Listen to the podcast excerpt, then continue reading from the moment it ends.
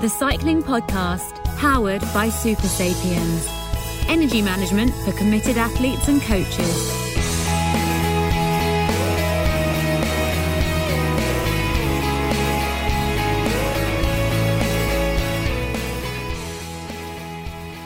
Well, back for the second time this week. My name's Richard Moore. I'm with Daniel Friebe again. Hello, Daniel. Hello, Richard. And sipping from a Where Are We Lionel mug, deigning to join us again on the regular podcast after his week of fun at the women's tour last week, Lionel Birnie. Hello, Richard. Yeah, it was fun, actually. Back Bringing down you to back to earth earth, today. Why are you Uh, drinking from a mug at 10 to 8 in the evening? I'm having a cup of tea. Oh my god. It's 10 to I 7 mean- here, actually, Daniel. Um, inc- incorrect. You've got the time wrong. Oh. Anyway, Oh, anyway, that's where you are. M- much more exciting is where Rich Richard Well- is and, and whom he's been with.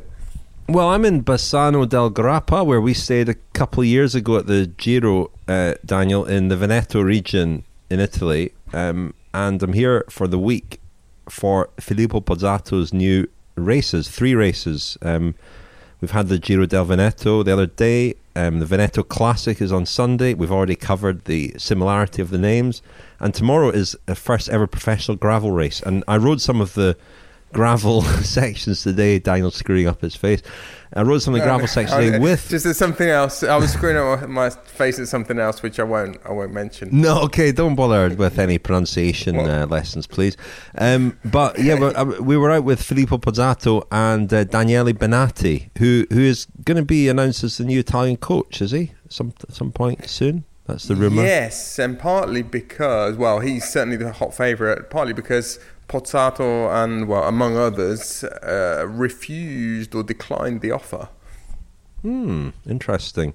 Well, um, he's still in very, very good shape, um, and uh, it was a lot of fun. I was surprised. I mean, Strade Bianche, this is not because we're not talking here about roads that are gravel. We're talking about um, single track, technical little sectors of, of gravel, dirt roads that are not roads at all. They're paths. So it's going to be a very interesting uh, race. But he Pozzato insists that it's it's the first in a in a in a journey, and that they will grow from from here. But I sense a bit of nervousness as well about it all. Um, so we'll see how it goes tomorrow. I- ironically, because tomorrow's race is called La Serenissima, the very serene one. Um, La Serenissima it used to be La, La Serenissima uh, Repubblica di Venezia, the the very serene Republic of Venice was its the Venetian Republic's old official name. Hence, a lot of things in that region are get well take on this this denomination And well, Pozzato seemed very serene, but also um, on his phone al- almost the entire ride. So obviously uh, dealing with quite a lot of business and things.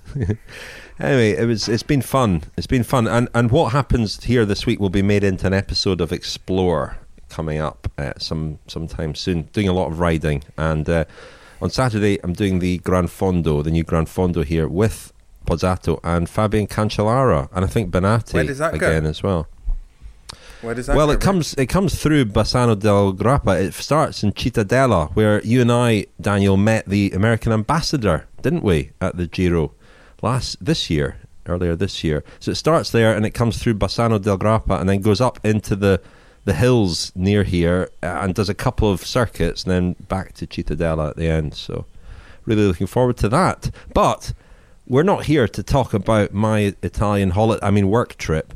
We're here to talk about the Tour de France for 2022. The presentation We're here to talk about today. your three week holiday in July instead. yeah, well, easy now. Uh, well, I was very disappointed not to be able to make the presentation in Paris today, um, but I was able to watch it, as I'm sure you guys did.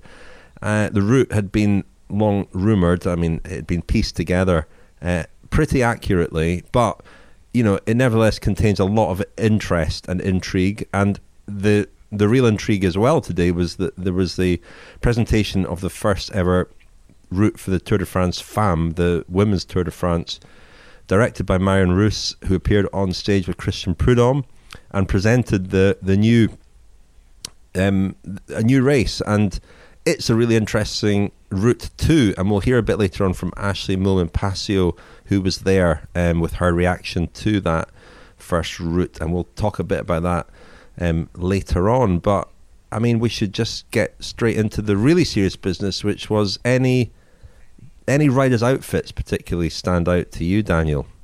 Um, not especially, Rich. Um, I was slightly aggrieved, as I said on social media, that Nairo Quintana hadn't brought his lizard co- uh, costume. Um, I mean, that would have been was, that would have been pretty, good, wouldn't it? That would have been good. yes, it would have been hilarious.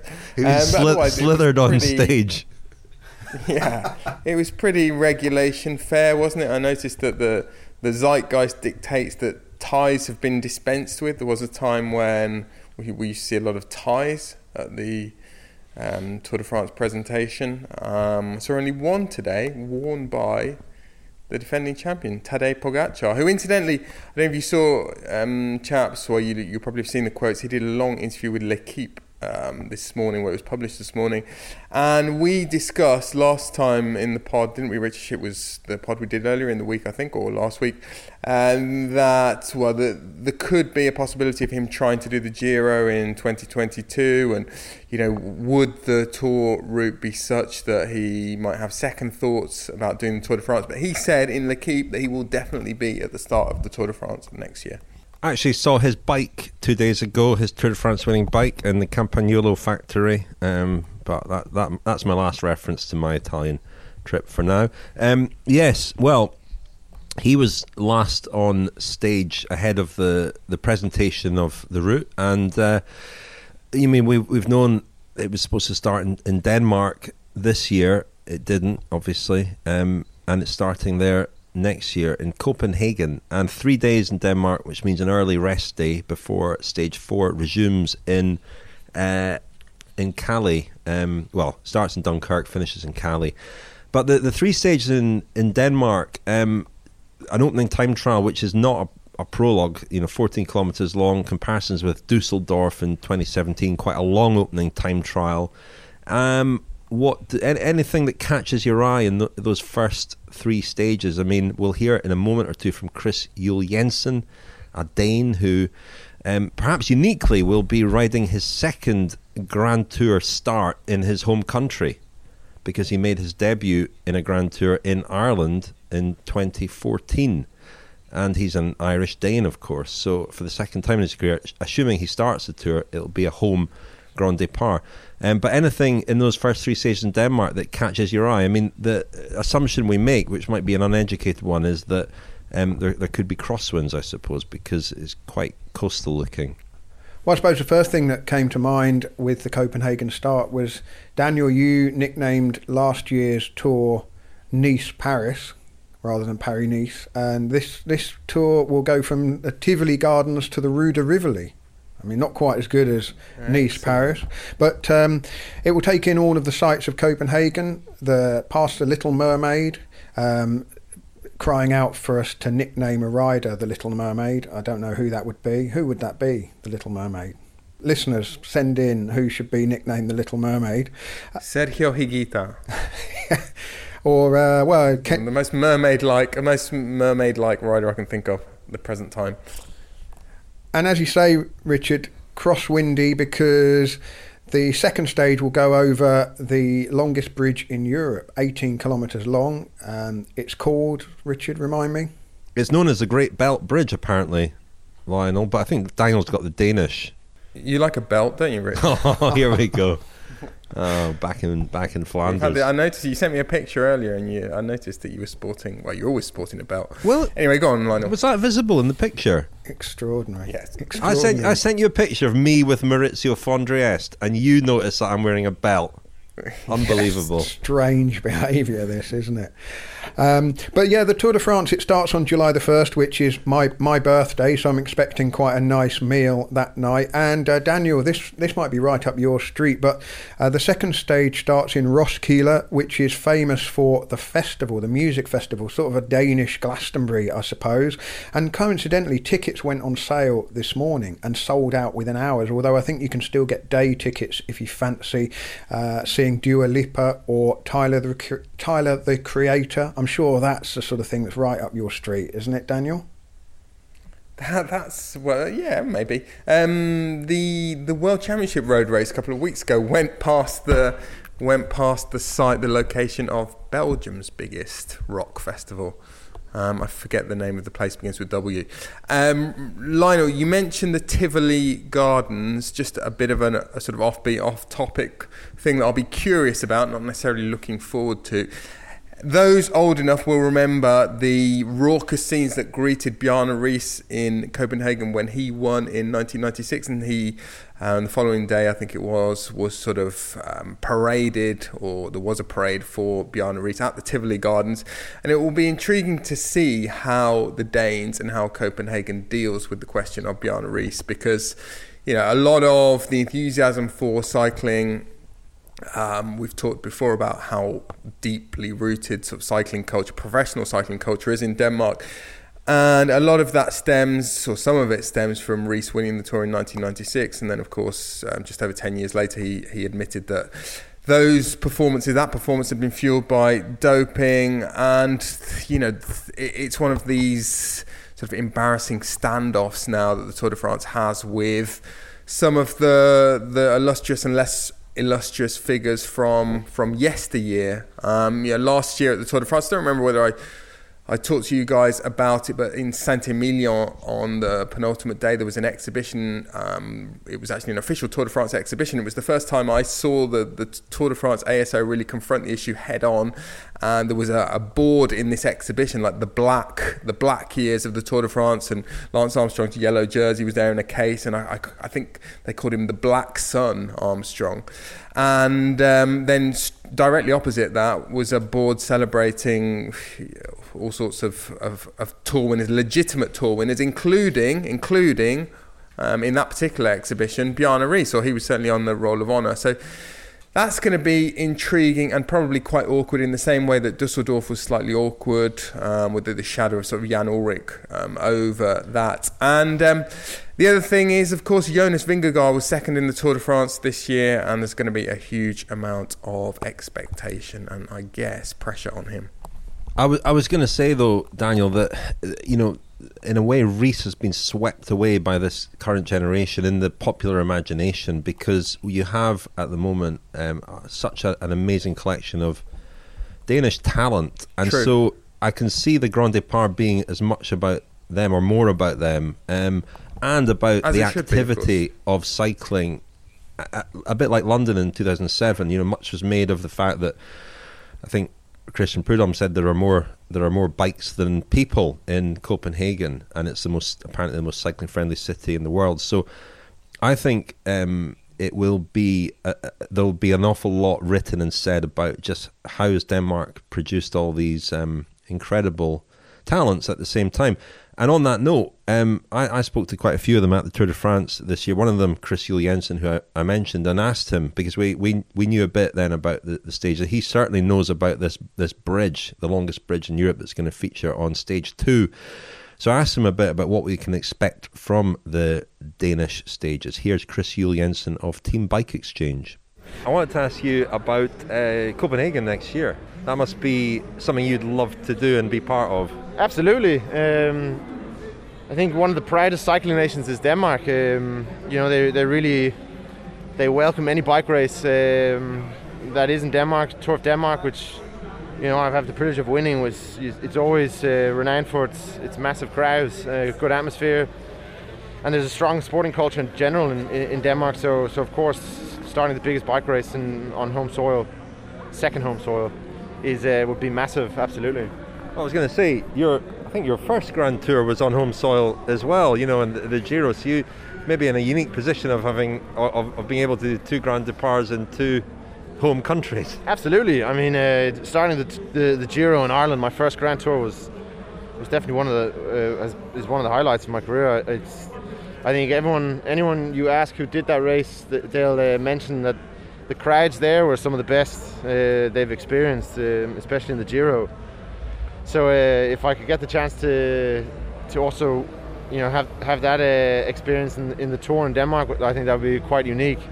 But um, yeah, it's a long way to the to the tour starts next year. So I'm I'm sort of I'm, I'm mainly focused on uh, getting through this one. Um, it was supposed to be in Denmark actually this year, but because of pandemic and all that shit, then uh, it got moved, which I think will actually be better for, for, for Denmark, the race, and the experience in general.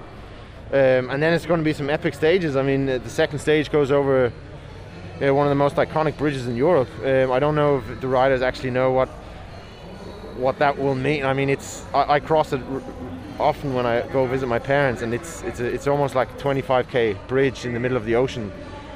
So that will make for some quite iconic images and uh, potentially very very stressful, hectic uh, racing. Quite windy up there. Yeah, it's I mean windy, and it's actually it, it'll be a, it'll be a climb, um, a drag, and again it's it's uh, it's it's just it's a huge bridge. I mean, anyone has the chance should should look it up on the internet, and then uh, I think it doesn't take much of an imagination to sort of uh, picture what sort of a stage that'll be. The Cycling Podcast, powered by Supersapiens. Energy management for committed athletes and coaches. And now you can wear the Supersapiens Energy Band, the first and only wearable that can display real time glucose data directly from Abbott's Libre Glucose Sport biosensor. The Supersapiens Energy Band is available at supersapiens.com for 159 euros.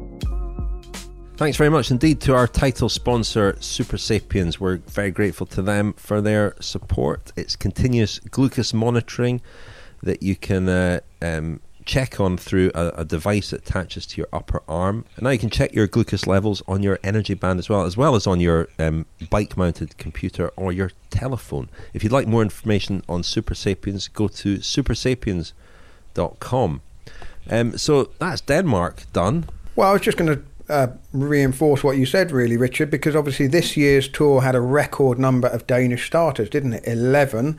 And uh, you mentioned Vingegaard as a runner up this year. He will certainly be in a very powerful Jumbo Visma team, we have to assume. But. Um, there could be a, a, really strong contingent of Danish riders, and I think, uh, you know, given that you've got to be about well, late 30s, early 40s to really even remember Bjarne Riis's Tour de France victory. I think it will be a celebration of the present rather than, um, you know, sort of harking back to uh, an edition of the Tour de France, which is coincidentally echoed uh, quite strongly when the race reaches the Pyrenees because we're going to Hautacam where Bjarne Riis did his sort of uh, ridiculous, cartoonish drop back down the line when he eyeballed all of the rivals um, that were racing against him in the GC and, and sort of gave them a bit of a look before powering off into the into the distance. Um, but they are quite distant memories when you consider um, that there is an incredible generation of Danish riders, and, and it will be a real celebration, I think. Uh, in Copenhagen, not just of the tour and of their riders, but of cycling. Uh, my experience of going to Copenhagen for the Track Worlds, for example, is that uh, the bike is king in Copenhagen. So looking forward to it immensely. Very much looking forward to it. Absolutely, the most northern start for the the Tour de France, more north than Yorkshire, the previous record holder in that regard. Um, but uh, we move from there to the north of France. We have an early rest day to accommodate that, and then um, we've got this stage from. Uh, Dunkirk to Calais, but the real the real interest in the first uh, few days back in France is the the cobbled stage, isn't it? Um, we were there last week. Uh, Lionel, we uh, we dipped our toe in the Arenberg forest, so to speak. We kind of uh, rode a little bit of it. It's, it's tough. I mean, some familiar sections of cobbles there, some not so familiar. Um, quite a lot, but not the most. I think it's 19 and a half kilometres of cobbles, which is which is a fair amount, and I can foresee the usual complaints from riders and teams about about that. And I, I, guess having ridden there myself a couple of weeks ago, I understand that a bit more because you know when you're there and, and riding them, you realise just how how brutal they are, and they will no doubt end some riders' hopes. Um, but anything else in those first few? Patrick well, has already stuck his oar in, hasn't he? He's already said he he doesn't approve of cobbles. Of I mean, it's odd from him, isn't cobblestone it? Cobblestone sections being included. Yeah, yeah, slightly contrary I mean, it's not as severe as 2018 when there were 15 sections. That were, and that came quite late in the race, didn't it? It was the day before the mm. first rest day, so the second Sunday. But I think it's tougher than 2014 or 2015. Um, when Lars Boom and Tony Martin were the winners. John Degenkolb won in the, uh, the Arras to Roubaix stage in 2018. But uh, yeah, certainly one section that we did, Tilloy, is in there uh, Richard, so we'll we'll know that one. But there's quite a few that haven't featured in Paris Roubaix before, so we'll be uh, new to well, new to everyone really. I believe a lot of them have featured in the four days of Dunkirk. Um, they were sort of tested out there, but I mean, just generally looking at this first week, there is well, it's very flat. Um, of course, we started this year in Brittany, and that gave us a couple of pretty undulating stages to kick things off. But I suppose just looking at the route as a whole uh, and also the first week, it did make me think. You know, there's been so much talk, and including that interview with Pogacar and L'Equipe this morning about the new generation of riders and their different approach to racing. Um, has the route just in general become less important, um, or has the the way this, the current generation of young riders, in particular, are riding? Have they exposed the fact that well, what they've always said and what the tour organisers have always said that they lay on the route, they provide the canvas, but it really is up to the artists themselves to to to paint and design and to to give us the race. Well, look, look, uh, ask, a slightly different way. You know, are, are there any of the GC contenders who we think would really struggle? Yeah, I'm thinking back to the, the, the, the dark and distant days of a an Iban Mayo, you know, or Euskaltel en masse, where you would go, oh, cobbles, that's disaster. That's that you can count out Mayo from the overall, well, but of the GC riders, including the likes of Bernal, you don't, you, know, you can imagine Bernal coping pretty well with these cobbles. Well, uh, another thing I thought, Rich, watching the presentation today and just browsing some of the reactions was I kind of missed the days when you would get riders sort of spitting the dummy and throwing the rattles out of the prams at the at the presentations of of Major Tour um, route. So I was thinking back to there was a Giro d'Italia, I think in 1997, or the presentation of the 1998 race when Cipollini threw a strop and said that he'd need a ski pass for the following year's Giro. That, that it was like a more like a tour of Italy ski resorts than the Giro d'Italia. But you don't really get that anymore. I mean, it's kind of I think it's sort of symptomatic of a wider phenomenon of riders being basically scared to speak their mind, um, and that's partly due to social media or largely? Uh, yeah, poss- possibly, but I, I don't know. I, it, I think it's a really interesting first week. I mean, if if uh, there are windy conditions in Denmark, then we could see some absolutely great racing on stages two, especially, and perhaps three. And then, although you know, flat by comparison to you know the the mountains, that stage from Dunkirk to Calais will be pretty lumpy because it it goes around the headland, which has got a couple of quite testing uh, hills on the way. And I was quite surprised to learn today, well, just looking at the route, that this is the first time that Calais has hosted a stage finish of the Tour de France. It's had a, a few starts before. Uh, there was a team time trial there in 1994, which. Um, in fact, Chris Boardman blew was wearing the yellow jersey, and he blew his GAN team to bits on uh, similarly kind of hilly coastal road. so it won't necessarily be straightforward. Then there's the cobbles, of course, and then there's a finish in Longwy, which is the same finish where Peter Sagan pulled his foot out on the sprint finish and, and still won the stage. And, and we had a terrible meal we, that night. We did. We Lionel. had Simon Gill, the photographer who was with us, um, ordered rather unwisely the ox heart, which was it, was enormous. It was like Miguel Indurain's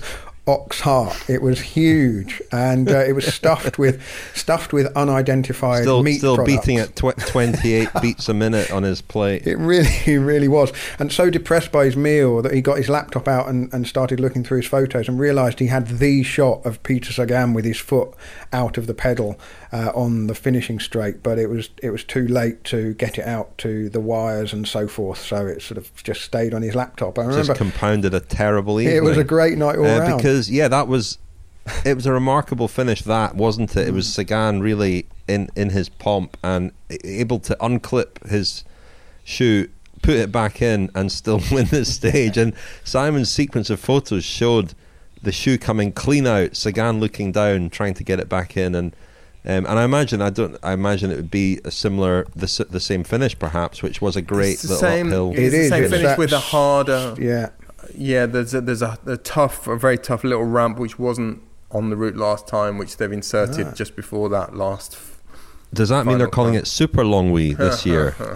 uh, because that takes us nicely to La Super Planche des Belles Filles. Lionel, we'll come to the culinary highlights in a moment, but um, La Super Planche des Belles Filles, um, is this just uh, because, well, it's got the extra bit that we saw a couple of years ago um, where, you know, that I, I, I was kind of skeptical about the, the, the extra bit of gravel at uh, Planche des Belles Filles, but it produced a thrilling climax to that stage. And I remember um, Al- Alaphilippe was in yellow, wasn't he? And there were um, there were thoughts that he might lose it that day, but in fact he rode very well, and it was it was it was a really interesting finale to the stage. Just the final kilometre produced some quite significant splits between the top the top riders. How many cycling supers can you name? Super Planche des Belles Filles, Super Bagnères, Super Besse, Super best. Super Tuck, Sup- Superman, Sup- Sup- Super Super, you. Super happy, Super, Giz- super happy, Super, super legs, Super Gizallo back in the 60s, I think it was. super good. I had super good legs today. Um, but yeah, um, it's well, it's a it's a word that has been uh, is, is sort of injected into lots of uh, phrases um, in cycling. Um, but I mean, that's what it's called, La Super Planche des Belles Filles, and it features in the Tour de France Femmes as well, which we'll come to a bit later on. But um, I mean, that stage is very. I mean, that that that second weekend is very reminiscent of 2012 when we had Planche des Belles Filles for the first time on the Saturday. Um, Cadel Evans won that stage. The following day, Thibaut Pinot won a stage in the Jura Mountains, which was a similar kind of stage. And I've seen some reaction to stage eight this year, which will be the Sunday going into Switzerland again as well. Um, that it's you know it's not super tough, but that day in 2012 was kind of similar, and because the previous day had been quite hard, and Bradley Wiggins was in the yellow jersey and quite untested, it was a super tough stage. And and uh, you know at the end of the tour, a lot of people said it had been the toughest sort of opening to the stage of the entire race. And Bradley Wiggins' language in the press conference afterwards was super bad, wasn't it? It was. This one also, the state of Lausanne to stage 8, Dole to Lausanne, also looks ripe for roglification. If anyone knows Lausanne, um, the it looks as though the race goes up from the K from the from the lakeside up into town. Um, it's a, a finish that's familiar from the Tour de Romandie. Um, well, there was a time trial that used to go up that, that little hill from Ouchy into the centre of town, and yeah, it's quite steep, a couple of kilometres, quite tough. and then the first week ends with an ASO UCI love-in, doesn't it? The the Tour de France organisers having a stage start in Aigle, which is home to the world governing body, the UCI. So we'll all be popping into uh, the World Cycling Centre for. Um, well, what will we be having there? Some fondue, maybe. Chute, chute à l'arrière du peloton, cycling podcast team car at the back of the pack, please. That's Seb Piquet, the voice of Radio Tour, to remind me to tell you that this episode is sponsored by Noom. On the face of it, Noom is a dieting app, but in the month or so that I've been using the app, I've found there's much more to it than that. I can feel my eating habits changing, and hopefully, I'm building some sustainable habits for longer lasting results. Because in the past, when I've tried to lose weight, I've done so by denying myself the things I like to eat for a week or a fortnight or a month. And then after I've seen a few results, I go back to my old ways and the weight creeps back on again. Noom doesn't work like that at all because no food group is totally off limits. I can still eat and drink the things that I enjoy, I just do so in moderation and within an overall framework which has a healthier balance. It's become really motivating to try and stay just below my daily calorie allowance, knowing that it will keep my weight going in the right direction. And one of the most motivating factors is that anytime I do some exercise, I get half of the calories expended added to my daily uh, food allowance. So if I go out for a couple of hours on the bike, I know I'll get half of the calories I've burned added to my allowance, and that might allow me to have some dessert or some cheese or a beer, but not all three. Now, we all know the equation is that if you burn fewer calories than you consume, you will lose weight. But I'd got into some bad habits, basically thinking that if I rode my bike, I could eat and drink whatever I wanted, and it just doesn't work that way. So, how does it work? Well, every day I weigh in and enter my weight on the app, and then I enter everything that I eat and drink, and that adds up and I try to stay below the calorie allowance. And what is really interesting is seeing exactly what I was eating and how much I was eating and how calorific some of my choices were and just subtly changing them, just either by reducing portion sizes or alternating the days on which I'll eat certain types of foods. It's not even radical changes, really. It's just small changes here and there which have led to, I think, some pretty dramatic results. Well, what are those results? Well, in 33 days, I've lost 9.5 kilos, which is 21 pounds in imperial measures and I'm really happy about that because not only is the graph moving in the right direction but I feel better too. I feel better on the bike for one thing and I'm intending to keep it up. I want to lose a few more kilos and get back down to a fighting weight and see if I can't give Richard a bit of a run for his money next year when we get to ride together again. If you want to try out Noom, Lose the weight for good by going to noom.com slash cycle. That's noom.com slash cycle to get started today. So we're on the second rest day already, um, chaps, and that'll be in Morzine, I imagine, will be based there on the rest day. And we'll start in uh, Morzine for stage 10. Um, finishes at Megève. Uh, don't know that climb. Daniel, what can you tell us about it? Well, it featured in the Dauphiné, Rich, last year. That absolute crackerjack of a final stage of the Dauphiné. Uh, the stage was won by Sepp Kuss, and Dani Martinez won the uh, overall on the Dauphiné that day, or he, wrapped it up. So it's it's a medium mountain stage, isn't it? I wouldn't call it a high mountain stage, but it's one of those intriguing routes where um, a lot or a little could happen. Um, just looking at the, the well, the climbing that day is 200 or 2,367 meters. Um, so that sort of bears that out. It's only really a medium mountain stage. Overall, chaps, um, off the top of my head, I would say that this Tour de France has about 47,638 meters of climbing, and um, last year's top of your head. last that? Last year's was 52,000. wow. I think I seem to remember 52,000. 220 meters last year. No, so 5,000. 21. 21. No, it was tw- 24.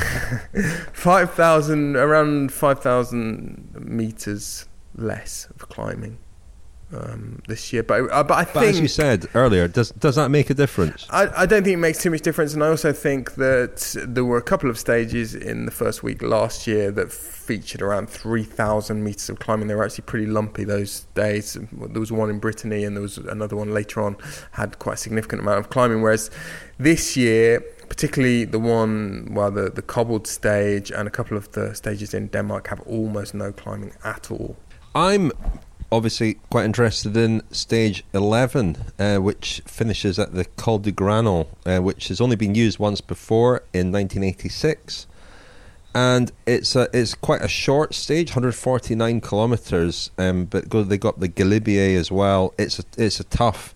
It's got the potential to be a really really uh, aggressive and tough stage. But it's it's famous for being the least talked about, but probably most decisive stage of the 86 tour because it was on the Col du Granon that Urs Zimmermann attacked and Greg LeMond marked him, and that was the day Hinault actually lost the yellow jersey. Bernardino, that is. I mean, everybody on that 86 about that 86 tour talks about Alpe d'Huez or or even the Pyrenean stages where Hinault um, claimed all his time, but it, it was a, it's a sort of less less talked about stage, but a very significant one. And the Col de Granon was absolutely decisive that day. Neither of those two won it. Eduardo Chozas won the stage, but uh, LeMond gained a lot of time on Hinault that day.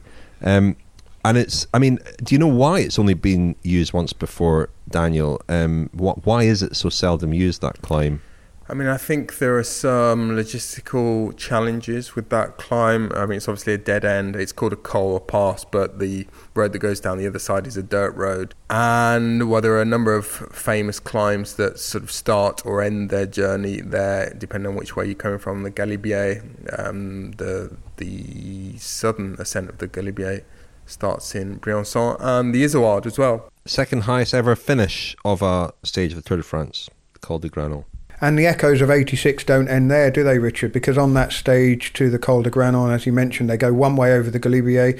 The next day goes from Briançon to Alpe d'Huez, the other way over the Galibier, and then over the Croix de Fer, which is uh, the same stage as that famous Hinault LeMond stage where they broke away together and crossed the line side by side, hand in hand, and uh, Hinault was given the victory, wasn't he? Um, because well his front wheel went over the line first but I think they intended a they intended a dead heat. The first time the tour has been to Alpe d'Huez since Geraint Thomas won there in 2018 personally I always like a tour without d'Huez. I know some people uh, you know it's not hipster enough for some um, but I do enjoy Alpe d'Huez and uh, looking forward to going back also, the Queen stage, if we're going purely on meters of climbing, this is by some distance the hardest stage 4,423 meters of climbing.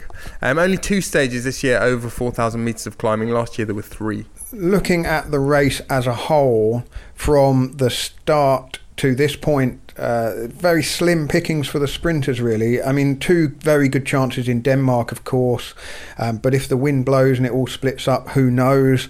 Um, the Longwy finish was a sprint, but it's not necessarily one for um, the purest of pure sprinters. It's a sort of, well, it's a Peter Sagan finish, isn't it? Because we've seen that before. And then by the time we get to stage 13, which goes to Saint Etienne, I mean, it could be a sprint, but we're very much into sort of transitional stage territory then, aren't we? And uh, maybe another chance in Carcassonne, as we saw this year, where Mark Cavendish won. Um, but I think it's a, a disaster. It's a, not an appealing one, really, for the. Yeah, it's not an appealing one at all, is it? I mean, in the, the, second week is absolutely brutal in terms of well, every day offering some kind of climbing, and week three isn't really any better apart from the Champs Elysees. There's a stage to Cahors on stage 19. We'll get to that, but even that has a climb in the back end. So, um, as you say, Lionel, very very slim pickings indeed. And if any teams are sort of hesitating between a uh, a team geared towards a sort of second tier sprinter that they might have versus uh, a team of opportunists who might get in breakaways, it would probably be the latter option that they'll go for. I, I would guess, um, looking at the sort of balance of of the three weeks. And in between those two possible sprint stages to Saint Etienne and Carcassonne, we've got the familiar finish in Mende up to the uh, the Montée Jalabert. We were last there in 2018 when Omar Fraile won, and British fans will remember it's where Steve Cummings. Um, well, he, he, famously outwitted uh, the French favourites, didn't he? Thibaut Pinot and Romain Bardet, a, a, a, really good finish up there, and it, it always is a good finish with the climb and then the um, the sort of false flat and the descent, and then a bit more climbing up to the airfield there. And then it's the rest day in Carcassonne, the first of two possible cassoulet days. So looking forward to that for sure. Only two? Can we not have one? Can you not have one for breakfast on stage on stage seventeen? oh, I see. I see. Well, I mean, in in that case, possibly six cassoulet. But I mean, let's not, let's not be silly. The Cycling Podcast is supported by Science in Sport. Science in Sport, fueled by science. Well, mention of cassoulet Lionel, is a perfect excuse to remind our listeners that we are very proud to be supported by Science in Sport. And uh, if you'd like 25% off all your Science in Sport products, go to scienceinsport.com and enter the code SISCP25. Newer listeners might be confused by me mentioning Cassoulet and Science in Sport together, but you were quite committed a couple of years ago, Lionel, to the idea that, that that Science in Sport should produce some Cassoulet energy gels, which have n- not yet rolled off the production line. They haven't. I mean, still as committed. I think, I think there are. Idea. I think. I think there are supply line problems. I think that's the issue. It's that, a global problem. As long as that's all it is, and that they haven't stopped developing the Cassoulet gel, and uh, I, I think it would work quite well in a bar, wouldn't it? A Cassoulet bar rather than a gel, maybe. uh, but anyway, Yeah, uh, poten- potentially quite nice. Um, you're going to be ta tasting Mm. uh, Science in Sport products for us, aren't you, over the next few weeks? already off the mark, Richard. I was out this morning on my bike, and uh, I am using a different Science in Sport product each time I go out on the bike, and doing a bit of a taste test because. Well, we all know that the products have the energy you need to enhance your performance, but the most important thing is what they taste like. And uh, I'm not even being flippant because um, you have to be able to eat these things when you are riding, and if you're competing, when you're riding hard. So they have to be palatable. So I'm going to subject them to uh, to my my uh, taste test over the next few weeks. Great. Um, and a reminder if you want 25% off all your Science in Sport products, use the code SISCP25 at the checkout at scienceinsport.com. But while we are on the subject of food, and just before we get into the Pyrenees, what are your culinary highlights, Lionel, of the next year's Tour de France? Well, obviously the giant Apart from the cassoulet, the obviously. giant ox heart in Longwy. Um, I, I've mentioned already. I've mentioned already a fondue in Switzerland. A genuine fondue in Switzerland would, would be good. And uh, well, the, the final week, the two highlights really for me are um, the the really inky red wine that Cahors is famous for, and the Rocamadour cheese, which is I think really good. It's it's. Uh, Typically, I think Francois may correct me here, but uh, typically it's quite a young cheese, but it's uh, a, a, it's it's uh, got a, a, a very unique flavour, and uh, Rocamadour itself is, I think, going to be one of the highlights. The tour can't really go there unless it does a time trial because it's basically a, a town built up the side of a rock, but it will look spectacular. Um, but I'm jumping ahead. We haven't we haven't been through the Pyrenees here yet. we haven't quite got there yet. Um, what about you, Daniel? I mean, any any any wine highlights for you? Is this a good wine tour? I mean, it's it's quite just generally speaking, it's quite difficult for the tour organisers to do anything radically different, um, isn't it? Uh, it struck me today when I saw the route and in the well already when we started to hear the rumours of the places the race was going to. There there are a lot of familiar names, aren't there, in terms of towns, climbs, um, and it's a very familiar sort of shape to the race, although it completely sh- sort of shuns the west side. Um, but yeah, I, I generally enjoy the wines more as we get um, further south. Rich and Napalm mentioned the Cahors. There's a lot of good stuff around Carcassonne. A lot of good sort of um, tarry, spicy, tobacco-y kind of red wine. My my kind of thing. Um, kind of looking forward to. Well, I'm looking forward to seeing um, friends that I have in Switzerland that make wine in the region of Switzerland that we're going through. Um, if you're looking for a sort of left field hipster um, wine tie-in for those days, then look up some of the the white sort of Chasselas and that kind of thing from from um, the French-speaking part of Switzerland.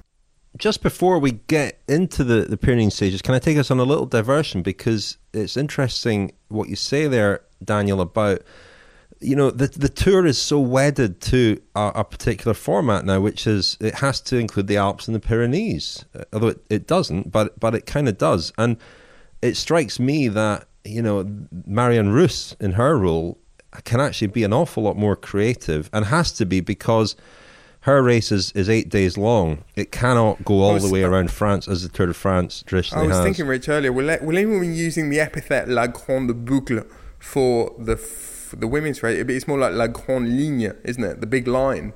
Yeah, it's eight days long, and, and she's not wedded to any tradition or history or heritage. Um, she doesn't have to include any particular mountain ranges. She can do with it whatever she wants. The only thing she had to do with it was started in Paris, and that first stage is essentially a circuit race around the, the Champs Elysees.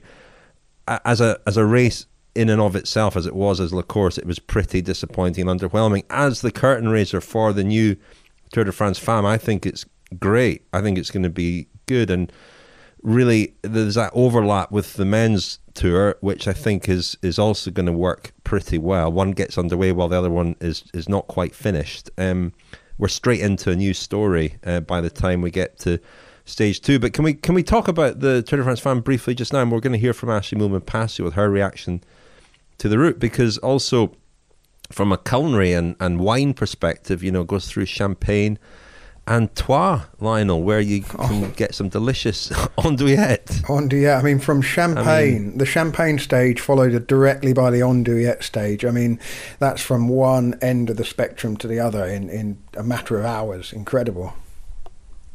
What did what do you guys make of, of this route? Because this was, I mean, it was interesting the presentation today, the order of events, where the um, Tour de France Femmes route was presented first, and, and you really got a sense also in the way that the some of the female riders who were there came on stage with the men that there was a real effort, it seemed to me, made by ASO to include and to really, you know, make a big show of this race and make a big statement with it in the presentation, which I thought was encouraging for the event. I think what's really encouraging, Rich, is there's no sense of I don't get anyway any sense of reticence or reluctance on the part of ASO. Um, they are doing this because they believe in it and they think it's commercially viable. Um, people could argue that they should have realised that opportunity earlier and they should have built the church earlier. Um, but I think they certainly the penny has certainly dropped now and they they gave the the presentation of the route all the sort of razzmatazz and, and sort of baubles that you know the the presentation of the men's race has always had. Um, it, it didn't feel like any kind of afterthought or or um, you know did, or to have second billing. And also, I mean, on the sporting sense, uh, finishing at La Super Planche des Belles Filles saving the best stage till last. I don't then have to do the ceremonial Parisian stage because uh, that will have been done on day one. And uh, I mean, I don't don't know for certain exactly what. I mean, that territory across um, from Paris to the Vosges is going to be it's going to be lumpy, but maybe not too selective. So everything will hopefully come down to a, a stage on what has become a modern classic in the Tour de France.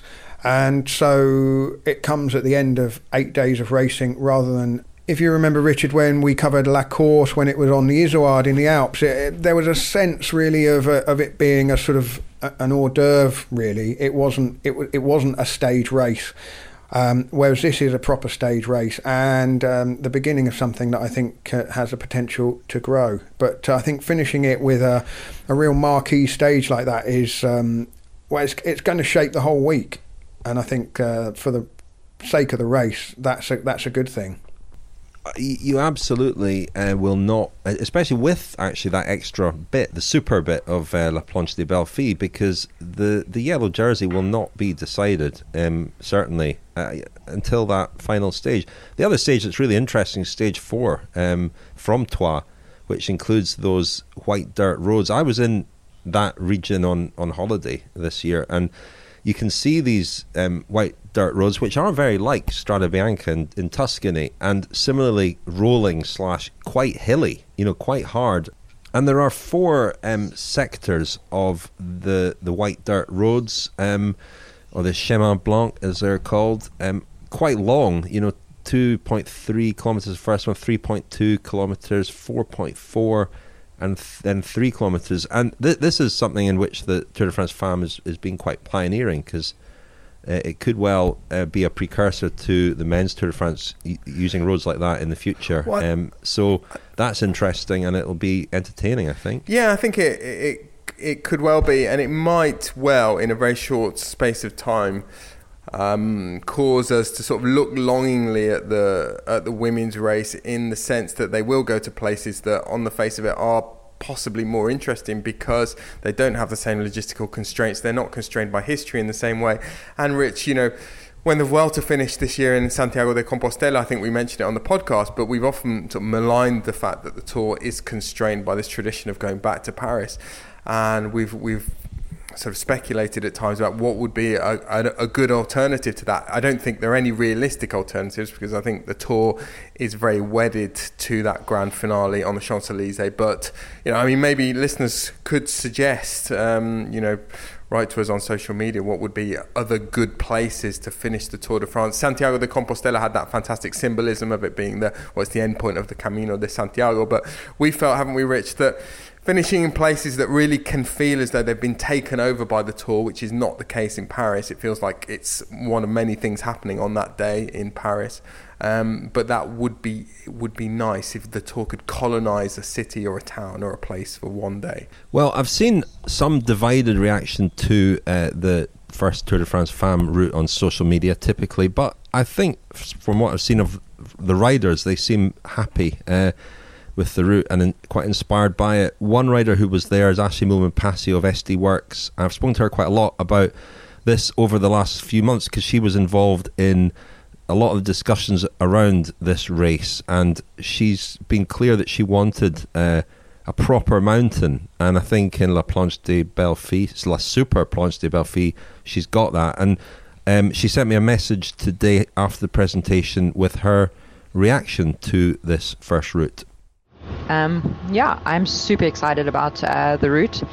Um, it actually exceeded my expectations. Um, I think they've done a really good job of creating a really balanced uh, Tour de France Femmes. So there's something for everyone. Um, there's sprint stages, there's long stages, there's gravel, there's short punchy climbs, as well as mountains. Um, and then, yeah, I think the the Queen stage on the final day up the Super Planche des Belles Filles. I hope I said it correctly. It's quite a mouthful, uh, but I think that's going to be really, really exciting, and I think it's going to keep, um, you know, spectators really on the edge of their seat. And I, I would imagine um, that the yellow jersey will only be des- decided on on the final day. So, um, yeah, I think it's going to be a great show for women's cycling uh, for sure. Um, the women's peloton is is going to take advantage of this amazing opportunity and do our best to make it exciting for the fans to watch. And yeah, it just feels really, um, yeah, it feels kind of surreal to be part of everything. Um, you know, you really realize now, having been part of the proper Tour de France and even being at the route presentation, you realize that we really have been on the sideline for all of these years, and now finally it does feel like we're really part of the show already. So being at the the launch was really cool, super special. It was nice to be with Swift as well, um, who are of course very excited themselves and obviously doing great things for women's cycling. So yeah, I think we've got you know great momentum, and women's cycling is is certainly headed in the right direction, and this is going to give it an extra nudge. So yeah, I'm really excited. That was Ashleigh Moolman-Pasio. Um, so, uh, with the men's Tour de France, we're going back in time here because that was Tour de France Femmes, back into the third week of the, the men's Tour de France, and we're in the Pyrenees. Um, Carcassonne for the rest day, which is always a nice place to be on a rest day. Uh, we've had a couple of rest days there in the past. Um, and I've already booked a hotel, by the way, Lionel. Lovely. Was busy uh, earlier doing that. Um, what of the stages uh, coming up after that? Um, Daniel. Uh, we've got a finish in Foix, that'll be more cassoulet, Peyragudes, uh, and Hautacam, as you said, which is perhaps the big one. Yeah, I mean, in my memory at least, the stages that finished in Foix or thereabouts have always been slightly anticlimactic. Um, we've had a couple of stages that have gone over the Mur de Pégur, uh, and um, a very steep, narrow climb. There was the infamous stage in 2012, wasn't it, where there were tacks on the course and the race had to be neutralised. Was it 2011 or 2012? Um, 12. But so I, you know, that that looks like it could be an interesting stage on paper, but in reality, it could also turn out to be less interesting than we hope. And then the next two are real kind of blockbusters. Um, the the Aspin and the Ancizan, we've not seen them together before because they pretty much do the same thing, go from the same valley to the the same valley. Um, but they're they're back to back on the route, and then two hard climbs. Well, it's the Peyresourde is the finish really, but um, it, it's kind of super the super Peyresourde because it finishes at Peyragudes. Um, and then Hautacam, which has this sort of heritage in the Tour de France, this history that Lionel alluded to earlier in 1996, famous for Bjarne Riis winning there, also famous for an absolutely thermonuclear Lance Armstrong performance in 2000, which didn't bring him a stage win, but um, it pretty much ended that year's tour as a GC contest. And then 2014, as well. We remember Vincenzo Nibali winning there in the yellow jersey in well, what was already quite a one-sided battle for the general classification. He sort of wrapped things up there. So the Pyrenees, well, there's there's plenty there for everyone to get their teeth into. I think generally, um, Tadej Pogacar will be pretty pleased looking at the, the route today. Um, possibly more so than Primoz Roglic. Um, if we we are assuming that they're, they're going to be the two outstanding contenders because there are some quite long climbs and you know, Roglic has performed well on long climbs in the past, but I think most people believe that Pogacar is more of a pure climber of those two. And well, time time trialing there's slightly less. There's f- I think four kilometers in total less time trialing um, this year. You're always very um, attuned, Daniel, to the elevation, um, but also the the altitude. Um, and you know, Col de Granouille mentions the, the the second highest ever finish for a stage, but you know, is the plus two thousand meter are the plus 2,000 meter climbs significant? You know, well, we, we look towards Colombia and Bernal being perhaps better in, in those stages. I mean, we remember this, the tour that he won in 2019 where he seemed to get get a bit better in that third week. Well, there are two uh, two ascents of the Galibier, um, so go over both ways on back to back days in the Alps, and then the finish at the Col du Granon, um, as you said, Rich. But otherwise, not too much. Um, there's no ascent of the Tourmalet, which is unusual for the Tour de France. We go over there most years. The Aubisque is less than 2,000 meters, so yeah, there's nothing of really of note on that score in the Pyrenees.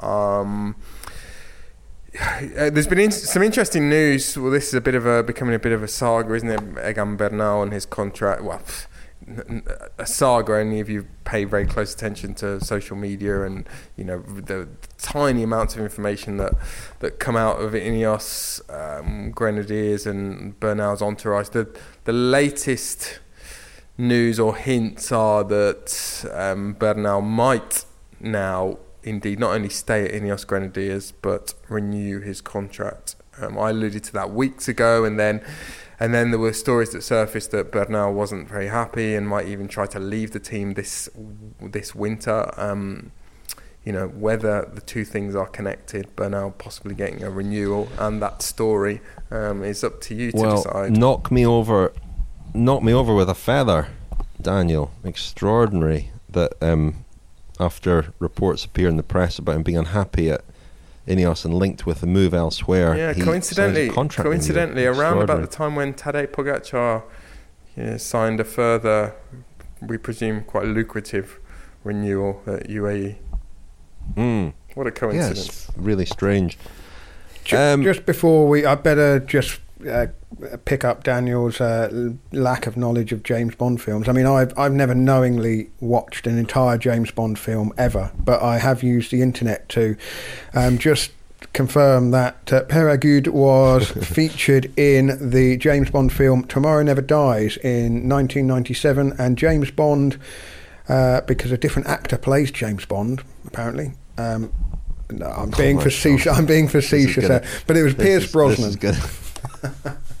anyway, um, another talking point is the lack of long stages. Only one stage over 200 kilometres. I mean, shorter stages have become in vogue, haven't they? They they have tended to produce more exciting racing. But does the does the race lose something by not having these kind of marathon stages that that that do form part of the history of the tour? You know, it's always been whether something happens on them or not. It's part of the part of the the, the, the, the challenge of the event is the, the, the endurance aspect, I suppose, and um, having shorter stages, which seems to be the way it's going, uh, kind of moves it a bit further away from its history. Well, Rich, I'm always inclined to think that well to to prefer shorter stages. Um, I haven't seen that much evidence to suggest that an accumulation of long stages really makes too much of a difference in the in the long run on a grand tour. But it's worth mentioning that one of the more spectacular stages of this year's Tour de France, the 2021 Tour de France, was the mammoth um, 249 kilometer stage 7 to Le Creusot, which Matej Mohoric won. Um, and that day, you know, what we usually say about long stages is that people wait and people are scared and they're intimidated by the length of the race. Well, that day, it all kicked off very early, didn't it? And there was certainly no fear on the part of the likes of Wout van Aert and Mathieu van der Poel. And certainly, length is not a barrier to other races being very exciting. Witness the recent World Championships, or indeed Paris Roubaix. But but a one-day race is very different, of course. And the reason it doesn't kick off like that generally in these long stages is because it is a three-week race. But there's always the the potential to do that. And if a team wants to take it on, a rider wants to take it on, then you know it's it's it's another kind of opportunity, isn't it? We we haven't mentioned the time trial. I mean, the penultimate day time trial, a very long time trial, forty kilometers long by today's standards, and pretty challenging at the end, pretty lumpy, and as you say, Lionel, with that quite a, a, quite a climb at the finish as well um, to Rocamadour. Um, but it's a gamble, isn't it? Because if, as happened this year, GC's pretty much done and dusted, that can be anticlimactic. Um, and I guess what we all hope for is that the race is not decided by then, and that what we have is is you know if if the race is still in the balance, then that stage and that finale in particular could be really really exciting, like La Planche de Filles was two uh, well last year. Yes, Richard, it should be really spectacular. I'm just looking at it actually on VeloViewer. Um, the last kilometre, as you say, it's about 11% or um, there is a sort of 11% section from 1.5k to go, and it goes up through well, into the sort of rock face, into the caves, through a tunnel, and um, yeah, it will be very, very photogenic, telegenic. I think I might have ridden it on a French cycling holiday that I worked on as a tour guide. I mean, no sniggering here at uh, the thought of me guiding tourists around rural France, but uh, in a past life, I did spend a few summers doing that. Well, and Rocamadour was one of my favourite stops. That. Funny you should mention that, Lionel, because um, we're going to wrap up this episode now, but we have to plug a forthcoming episode, Friends of the Podcast episode. Do sign up as a friend of the podcast at thecyclingpodcast.com because coming very soon is introducing Lionel Birnie, which you tell us about that among other among lots of other things. It's a it's a deep dive into Lionel Birnie. yeah, snorkels, snorkels, say. and some underwater breathing equipment necessary. it's like more like caving. Yeah. Uh, Oh, Don't know dear. why, um, but it's uh, yeah, it's um, it's very interesting. Listen, that will be released for friends of the podcast soon. We've got my recent Flanders special out there now for friends of the podcast. Sign up at thecyclingpodcast.com. Lots more coming as well, including our Tour de France diaries from last year and this year. Um, a double header of Tour de France diaries. That's coming up too. But we should wrap things up for this week, chaps. After two podcasts this week, we'll be back resuming normal service again next week. But before we go, we've been looking forward to the Tour de France next year. Who's going to win it? Daniel. Pog. I'm joking, obviously. Pog. I'm joking. Pog. Um, there's, a, there, there's, a, there's an awful lot of talk, isn't there, about Eddie Merckx and him anointing Tadej Pogacar. I don't think Eddie Merckx is going to win it. No, the new Eddie Merckx, but well um, into his seventies. Eddie Merckx, has, Eddie Merckx has got form for this. In just before the 1997 Tour de France, which Jan Ullrich won, Eddie Merckx said Jan Ullrich is going to be the, the rider of the century, and he's going to eclipse my achievements. Didn't work out. Wow, didn't work out. Anyway, that's all for that's all for this week. Thank you very much, Daniel. Thank you. I think. Thank you, Lionel. Thanks, Rich. You've been listening to the Cycling Podcast with Lionel Birnie, Daniel Friebe, and Richard Moore. To become a friend of the podcast or to sign up for our weekly newsletter, go to thecyclingpodcast.com.